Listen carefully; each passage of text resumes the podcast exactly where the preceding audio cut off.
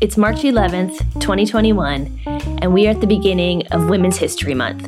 What better way to celebrate women than to discuss the one thing that is the most extraordinary and miraculous event a woman can accomplish, and only a woman can accomplish, which is giving birth. The birthing process has been a sacred event throughout time, bringing precious life into this world. And women to this day are still very uninformed with many different forms of giving birth.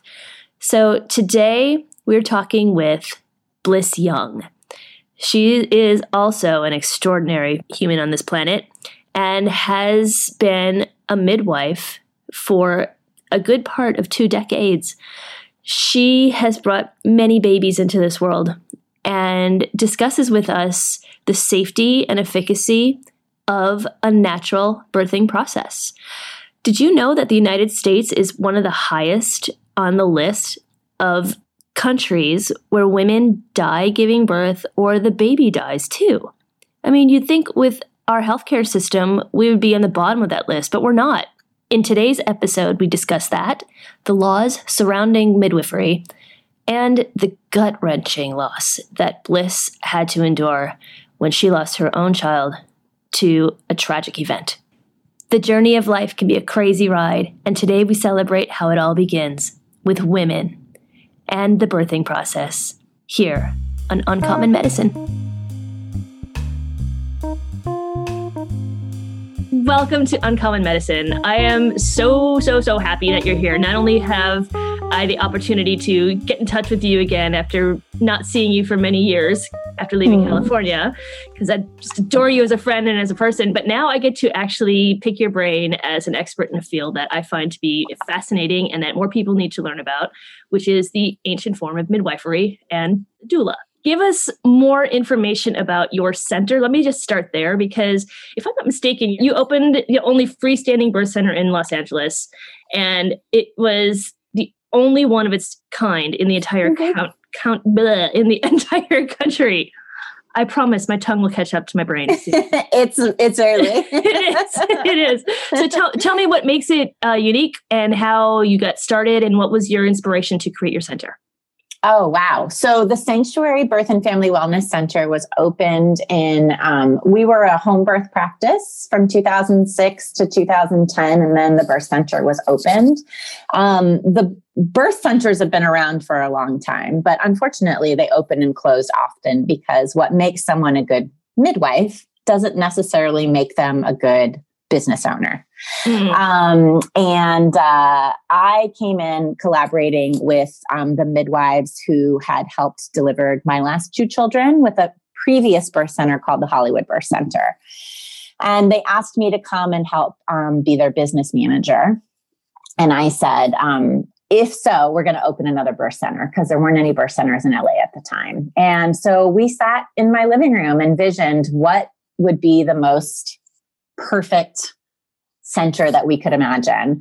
Um, and what we wanted to do was collaborate. And so we wanted to have a lot of integrative um, collaboration between people like yourself, chiropractors, acupuncturists, um, massage therapists, lactation consultants, hypnotherapists, um, doulas. We had um, we had we closed it in 2015. By the way, it's no longer open. Oh, okay. Yeah. Okay. Um, and that was a, I'll talk a little bit more about that, but that was a fantastic um, personal decision for me to close it.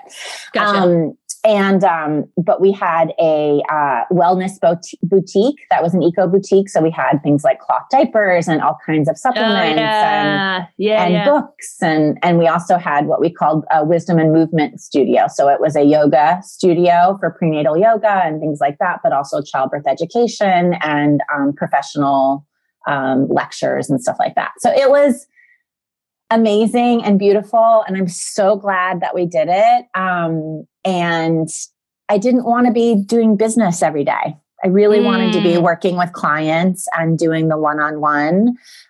So I started my own private home birth practice, and my partner, Alex Evangelidi, also went off and did her own private practice.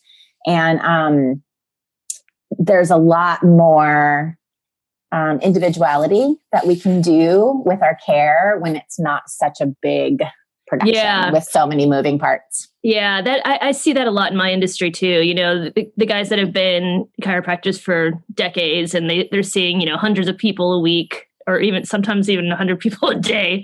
I don't I couldn't possibly do that, but you know, you, you get that burnout and you also just it, it is it's exhausting to run the business part when yeah most people that go into especially alternative medicine and integrative medicine you know we're we're natural born givers and healers anyway. So you know we're not the ones that like to necessarily look at all the spreadsheets with our statistical data of finances and you know how how the bills are being paid. That's just not the fun space for any of us. So i can completely understand and i did that same shift myself. You know that's one of the reasons i left california uh, was to change my business model too so it makes sense when you know you feel it in your heart and you have more to give it, it just sometimes needs to be in a different way so I, I totally can see that transition making sense for you Absolutely. Yeah. And the work, you know, the work life balance, right? Like, yeah. When we yeah. give deeply the way that we do, when you do work that is mind, body, spirit, you really have to take very good care of yourself in order to really be able to hold that space for another individual. Absolutely. So you have to yeah. have the time to do it. Absolutely. Take yeah. us back to you know what you had to learn to be able to give the way you do you know the, the science behind midwifery is I just love saying that word now that I know how to say it properly midwifery. I've been saying it wrong my whole life. Like that's so this is why things need to change. This is why you're on uncommon medicine so we can educate people about this. Yay. So yeah, uh, so there is a long road of education behind what you do. Please give us more of what you went through, what you had to learn, certifications, education, what there is involved with becoming the practitioner that you are? Um, well, I would say that my my path to becoming a midwife was over 20 years in reality, um, because it took me a while to really be uh, willing to be that person that stepped into the responsibility of being the main practitioner in someone's home that you know, sometimes needs to do life saving measures. There's not a button on the wall where I can call in, you know, people to come and take over for a baby or for a mom. It's I'm the one who's responsible for the di- the dyad for both of them. So, um, and my children were little, and it's you know, you, for to be a midwife, you have to be unless you're in a a, you know, working in a hospital where you have shifts or you have a big team of people like we did at the sanctuary um, you're on call 24 7.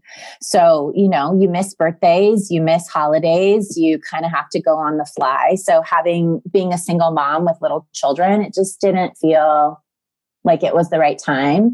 And historically, um, before midwives became a profession, you know, in in our villages, it was the wise women, the women who had gone through this already, who who had lived some life who were the ones that held the space for the women in the village to have their children. Makes yeah. sense. Yeah, that makes yeah. sense. Um, so it took a while for me uh, to have the life experience that I felt like I was ready for that. Role. I get that. I get that. You, uh, were there any like standard courses that you had to take, or or oh, for sure. all about? So yeah, so once I stepped into making the decision, I had seen a lot of um, women go before me. So I knew how I wanted to do it and not make some mistakes that they had made. So I went to a, um, there's a lot of distance programs for midwifery in terms of the didactic work where you, they send you modules, you do the modules, you, send them back. Um, and I really wanted to do something in person. So there's a midwifery school in San Diego. I live in Los Angeles. And um, so I had to go to San Diego every Friday for three years drive down in the morning, Okay, that is no joke. For anybody that doesn't live in California, that's like it seems like a really short trip, but it never is because the traffic is crazy on the 405. So It was a seven hour commute every Friday for three Wow. years. Yeah. Um, so that was quite a commitment, just that in itself. And then, you know, you we'd get modules, we'd do our homework, um, and then we would go back and, you know, do it again. Um, and during that time, you also are doing a preceptorship or an apprenticeship. So I had preceptors and you work for free, just like any other apprenticeship that you've heard, like, you know, a of course. a black a blacksmith or you know something like that where they're Yeah. teaching you the hands-on skills so different people will take a different amount of time depending on what's happening in their life to do those kind of checklist of certain skills and certain numbers a certain amount of observes a certain amount of assists a certain amount where you're the primary caregiver Gotcha. um, and someone's supervising you.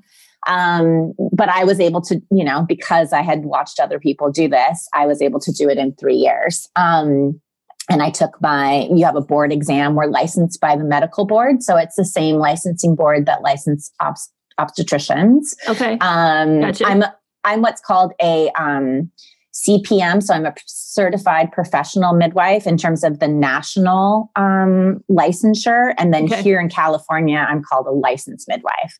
Gotcha. So there are other kinds of midwives. There's certified nurse midwives that are nurses first. They learn through the the medical model right. and then they they are licensed by the nursing board. So in some ways we're similar. We're all called midwives, but certified nurse midwives tend to be kind of still from that medical mindset where licensed midwives tend to be more kind of holistic um, uh, specializing more in things like herbology and a lot of us have you know a lot of the mind body spirit integration that happens inside Sure. of our practice yeah So it's kind of like the difference between an MD and a chiropractor. Basically, you you have Absolutely. this primary healthcare provider status, but you just Mhm. the approach of of using what nature has to offer first before going to drugs and surgery. Bottom line, absolutely absolutely makes sense. Yeah. Makes sense. So um, it was a big deal. The the the test that I took was an eight hour test. I mean, you know, it's like Yeah. it's like any professional boards. getting a, a license. Yeah. Yeah, it's like Yeah, board exams. yeah, Yeah, it's, it's yeah. a two day process generally. So Yeah. So Got it. very different than a doula. I know you were um, wondering like the difference between a Yeah. doula and a midwife. So what a is, doula, what is that difference? yeah. So a doula, um, I think by definition is called um, to serve woman, and it's basically to be there for the educational, um, emotional, and physical support of a woman in labor. So Okay. they don't do anything medical that's outside of their scope. Um, so I did do a lot of doula work before I got licensed, just to kind of, you know, understand what it's like to be on call and to really know how to be with a woman, you know, for hours and hours and support them physically and emotionally.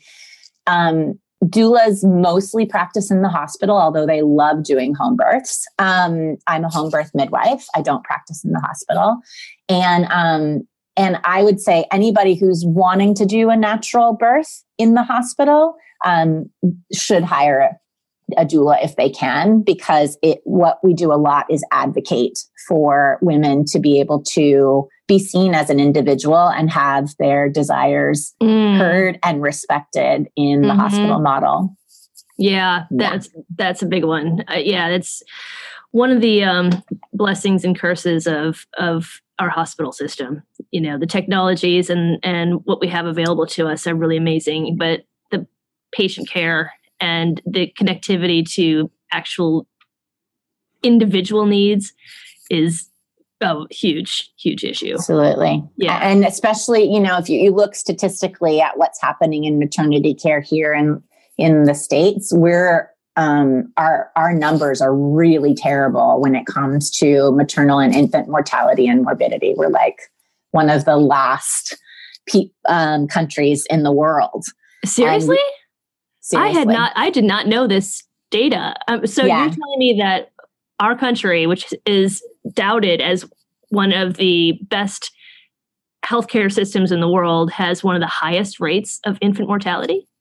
infant and maternal mortality and Oh my god! Yeah. Wow. Yeah. Wow. So something's something's not right, right? We spend seven times yeah. uh, per capita more on healthcare, and yet our statistics are terrible, especially for Black and Brown bodies, which have like a three to four times higher rate of yep. having death during pregnancy than a white woman would. So these are big, big, big things that we are um, not addressing. And, you know, like I said, I've been around for over 20 years. My eldest is 28. Um, and I watched my sister deliver her baby 35 years ago or something. Ah, so well, not yeah. much has changed in that amount of time. Wow. Yeah. That's okay. That just kind of makes me sit here with my mouth open just a little bit. I, that that's a huge smack to the face that really needs to be brought to more people's attention. That and, and you know, we were just talking about this before we got started with the podcast, just kind of getting caught up. But I really want to know more about why why is it still so difficult to get information about midwifery and and, and even or to practice it in states? Like is it aren't isn't it illegal in some states? Um, well, and what's that about? You know, why? I think why you have to go back to the history of midwifery, you know, and how most of us were 100 years ago were born at home. I mean, that they, we were, we were all born at home, right? Um, and so it, when medicine started here in the States and midwifery started to get pushed out, you, you know, you talk about the patriarchal um, perspective mm-hmm. of you mm-hmm. know it's safer to be born in the hospital um, and it was cleaner and you know that that perspective kind of took over and um, they used a lot of propaganda to make midwives look uneducated and dirty you know we can go back to the salem witch trials where um, you know a lot of healers and midwives were considered witches and were burned they like right. this is this is the history of of our you know our our yeah. uh, profession so to speak so in the 70s there was a uh, woman her name was ina may gaskin she was a kind of a hippie and they did a caravan from san francisco to tennessee and created a community there there's still a birth center there called the farm and she um, kind of breathed life back into this this profession of midwifery. And so we've been fighting for to be able to practice ever since. So there's a lot of le- legislation. Um, right. It's become it's become a profession. In some ways, that's good, and in some ways, it's not um, because it starts to like, for example, there was a woman. There's a a law that was passed in California about four years ago that limited the scope of what midwives could do because before that we had to have a doctor supervise us. And as you were saying, we're two different professions. That's like having yeah. a doctor supervise a, you know, a chiropractor. Right. It's like we see things differently. So that shouldn't be happening. Um, so we got that off of our our licensure, but they limited what the scope was of when a midwife could care for a pregnant woman. So they said between 37 and 42 weeks we'll consider normal so now a woman who gets to 42 weeks in her gestation now has to go to the hospital. She's forced to go to the hospital. She doesn't have a choice. So she can either deliver at home by herself without anybody attending her, or she has to make the decision to go and get medical treatment against her will.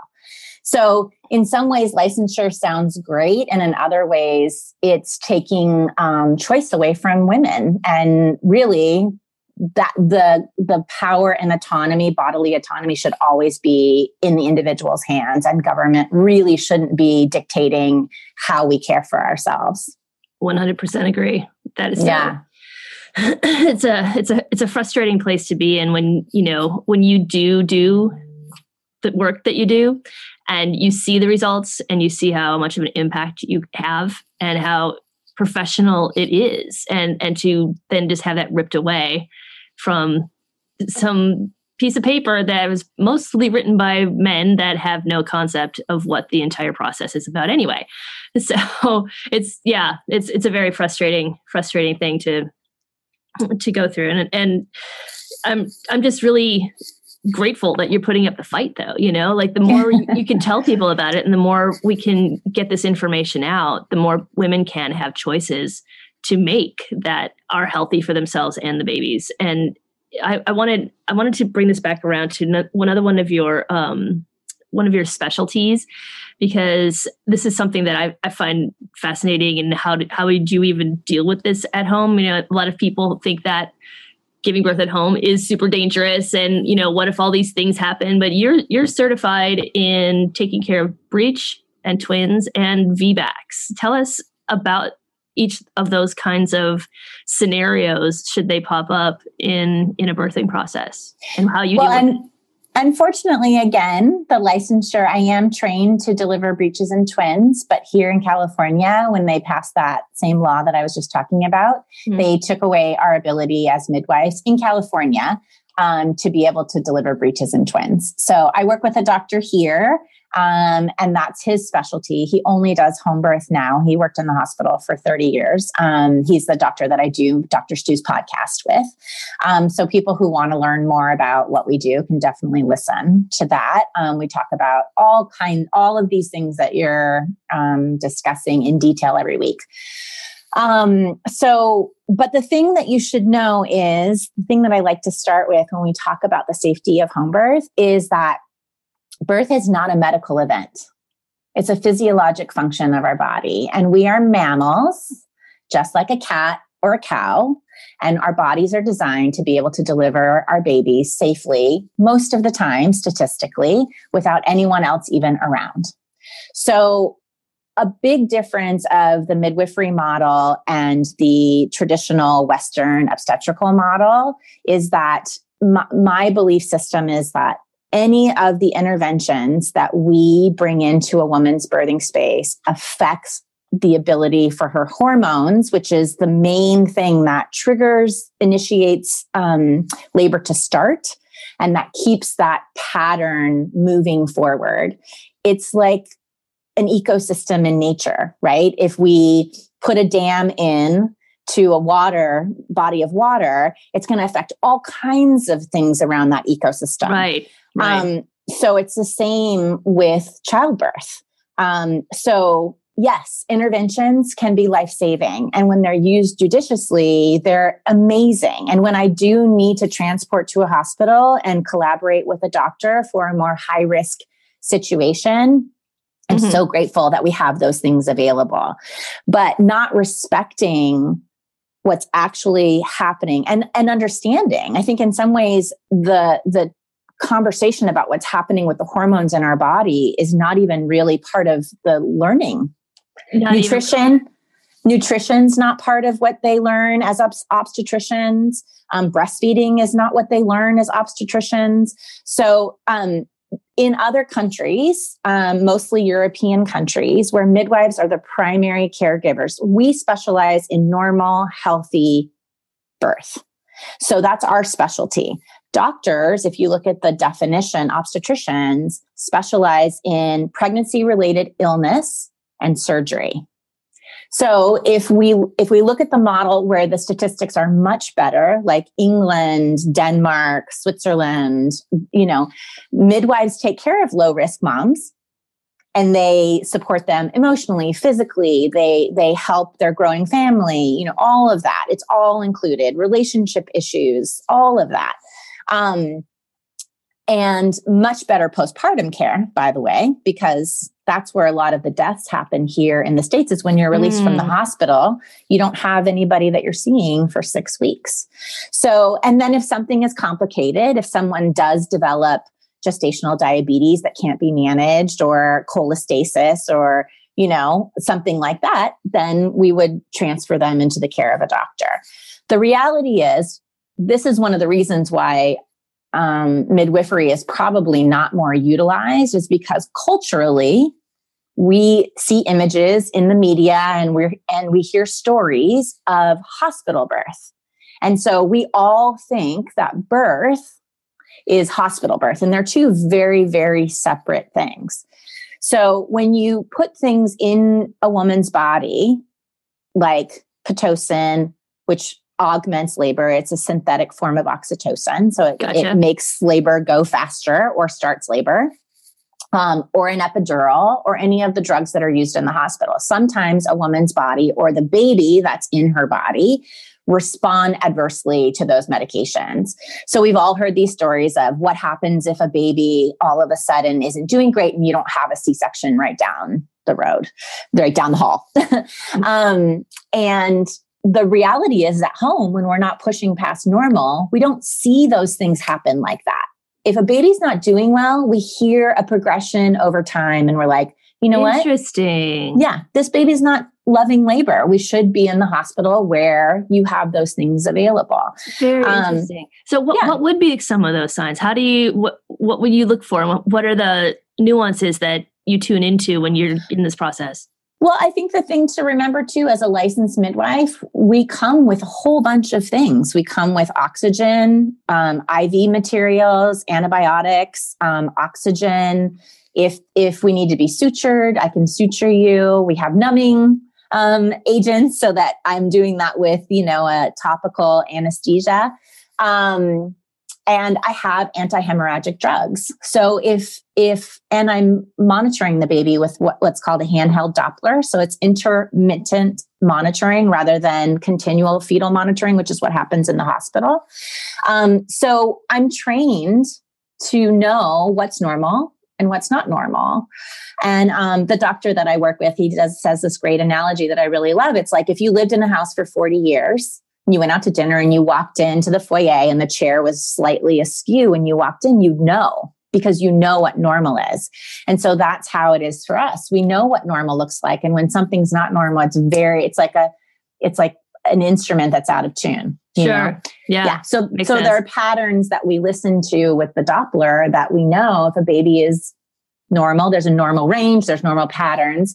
And you know, we're not interested in taking risk with anybody's lives either. Of course, of course. Yeah. Yeah. If it's more prudent to, you know, get medical help, then that's what we do.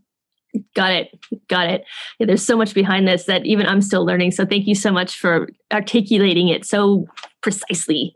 You're welcome. I mean, I could yeah. I could go on forever. You I'm sure. Don't know, get me started. and that's the best part. That's the best part. now, with um, something I find really interesting, uh, just from my my perspective as, as a chiropractor, is the movement towards more people wanting to hold on to their stem cells because we're finally mm-hmm. able to do that now. And mm-hmm. I, I, was reading that you have um, a service that involves the placenta and i mm-hmm. realized you know that is that for this the purpose of the stem cells or what what what is that service exactly entail? No but you could do cord blood banking. There there are lots of different companies that provide that service. So if someone wanted to do cord blood banking um, we could take those stem cells and someone could you know store them and keep them. That could be done in the hospital or with a midwife. Um, there's so much that we don't know about how it's going to be utilized yet, but right. it's kind of like right. an insurance policy. Um, yep, exactly. But on a separate note of that is there's something called delayed cord clamping. And again, going back to the normal physiologic function of the body, once the baby is delivered, it's still attached through the cord and the placenta is attached to the mom's womb, uterus on the inside. It's still pumping blood to the baby. That's the baby's blood. So when you do take stem cells, you have to cut that cord prematurely to be able to take that out. So you kind of are like, should the baby have the blood, the oh. blood that's meant for it, or do we want to do this thing that might at some point make a difference? Yeah. Oh uh, wow. Okay. But placenta, placenta. Uh, there's a word. Speaking of words, there's a word that I, I I don't know how to pronounce, but it's the the the utilizing placenta for other things, placentography or something like that. Um, but it's been done in Chinese medicine for 5,000 years.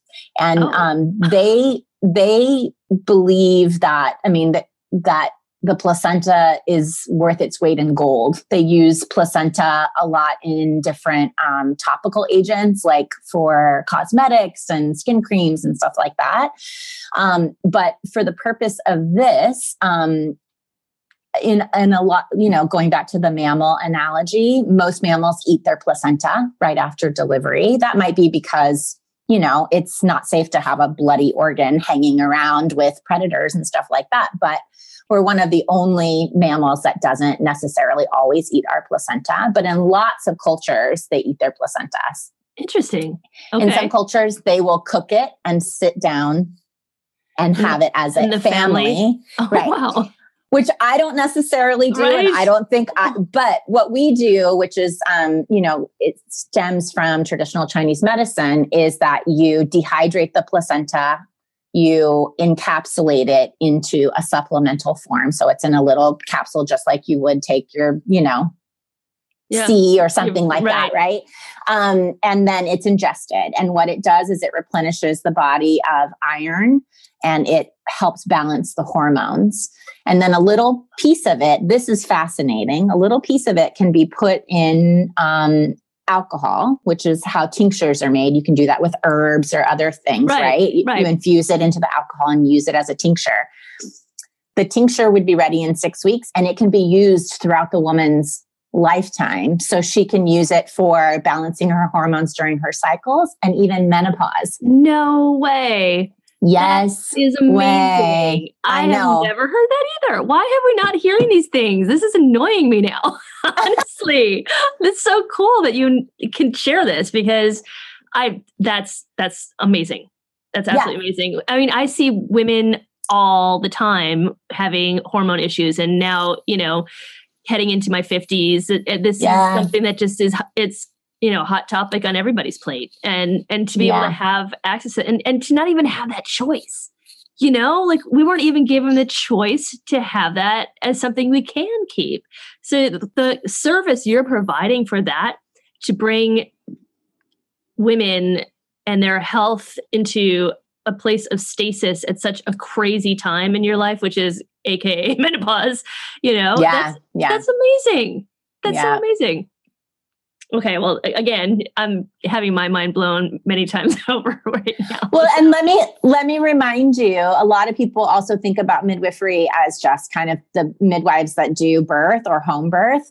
We mm-hmm. also take care of women for well women care for preconception um, for you know your annual pap smears that that's all within our scope that makes sense. That makes mm-hmm. sense. So, so, you're able to actually guide women through the entire process, educate about nutrition, educate about how to keep the body strong, fitness, wellness, the whole thing. And that that is what uh, you know, physically, spiritually, and mentally are going to bring a healthy human into this world too. It makes sense to have all yeah. tiers of that covered. And yeah. you know, that's um it, it's critical. I feel it's critical. Yeah.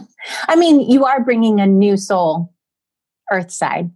It's a yeah. sacred moment, you know, and most of us, um, you know, spend thousands and thousands of dollars and all kinds of attention to the to the sanctity of our wedding day but the birth of our babies it's kind of just handed over to someone else and and treated as a medical event rather than a really sacred moment for yeah. this new baby? Like, what is their experience when they come from the womb to the outside?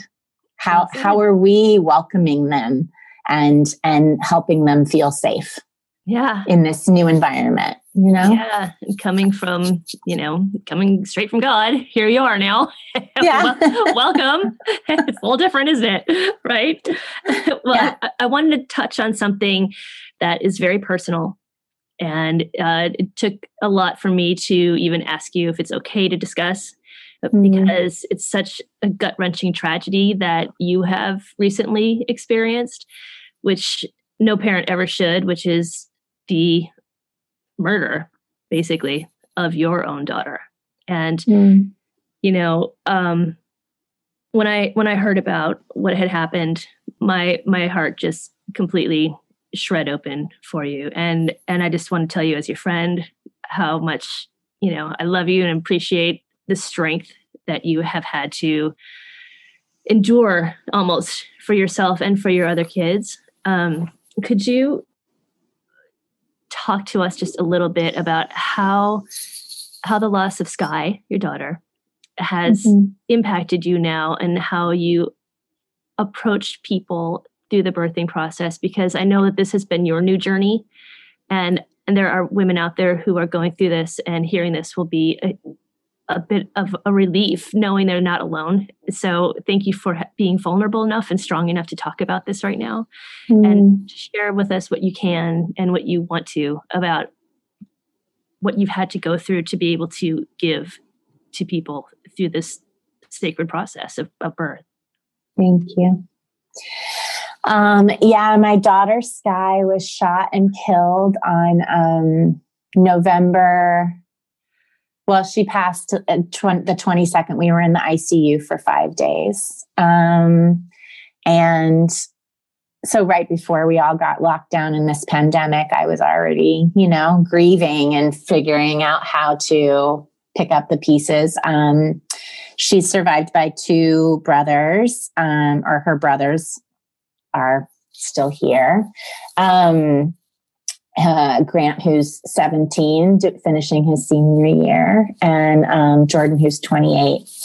And um, we were lucky to all be living together at this time. Um, and, you know, I just did my review, kind of like review on on Instagram of of my practice, and I um, I had 50 women in my care during this year. And I just look back and I'm like, wow, so interesting that, you know, I, I served so many people and I was at a birth a week later after she passed um, with, with help because I wasn't sure, you know, if my mind would be able to like track all of the medical parts, but I sure. wanted to physically be there and hold a loving space for these clients that, you know, you get to know them so well over yeah. the months prior.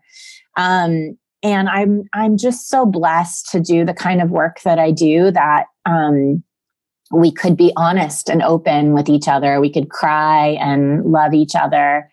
Um, and you know those women who've had losses, whether it's they've had a miscarriage or they've lost their mom or you know they felt even more able to open up and share um, what grief is like and yeah you know, as I was talking about midwifery, there's a lot of joys in the birth of children. Um, but there's a lot of hardships too. And, and 2020 was a year of grieving for a lot of people, not just the losses of um, people who died from COVID, but the loss of, you know, life, like being able yeah. to be with people and being able to celebrate with people. And, you know, we're all as a, as a, as a globe grieving, you know? And so I think that I just have more capacity to be able to hold all of what life brings, you know? And and sometimes yeah. people do have losses in my practice. And so um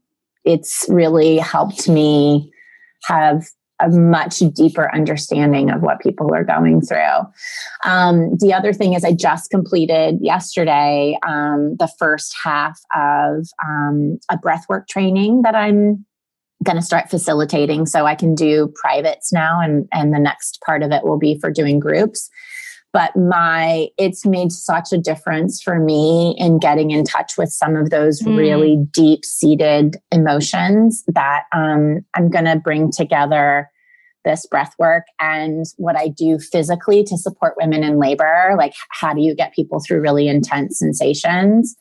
To um, to add some grieving work into my practice. So um, on Instagram, I started something called the Grief Midwife, um, this year. And um, I think I'll be building on that to just, you know, what is it like to midwife someone through that transition yeah. as well? Yeah. Mm-hmm. Yeah. That's, I mean, God, it's, it's such, like I said, it's such a gut wrenching thing to have to experience. But how you're able to now be of service in a different way is is so profound and so beautiful and and thank you. Thank you for sharing that. Thank you for You're sharing welcome. what you do. But thank so you. this breathing technique is this one of the things that you do? This there's something that i always like to ask you know at, in, in every episode that i do with uncommon medicine. Um, something that is a daily habit for you that you do for yourself to kind of you know ground yourself and, and prepare yourself to serve yourself and then be able to serve others. What what are some of your healthy ha- habits and tips that you like to do Well, um, and I do want to give a little shout out to Revelation Breathwork, Maura and uh, Jason, um, who were my are my teachers. Um, it's a very specific kind of um, technology, I guess. That's not the right word, but that's the only one I and I wouldn't do it every day because it's very, very, very deep work.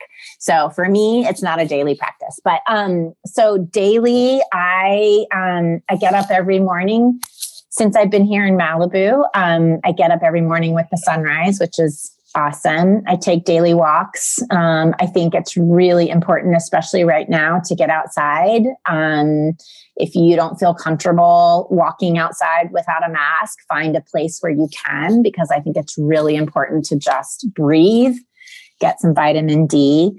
Um, and sunshine and be in nature. I think it's incredibly healing to our spirit. Um, so I didn't, we didn't mention it, but both of my boys are sick with COVID right now. And, oh, no. um, and I didn't get sick. So it's very interesting to be in the same house with them. And, you know, what is it that had me not get sick? Um, you know, maybe the research will start to tell us why some people do and some people don't. But um, I have a daily vitamin regime.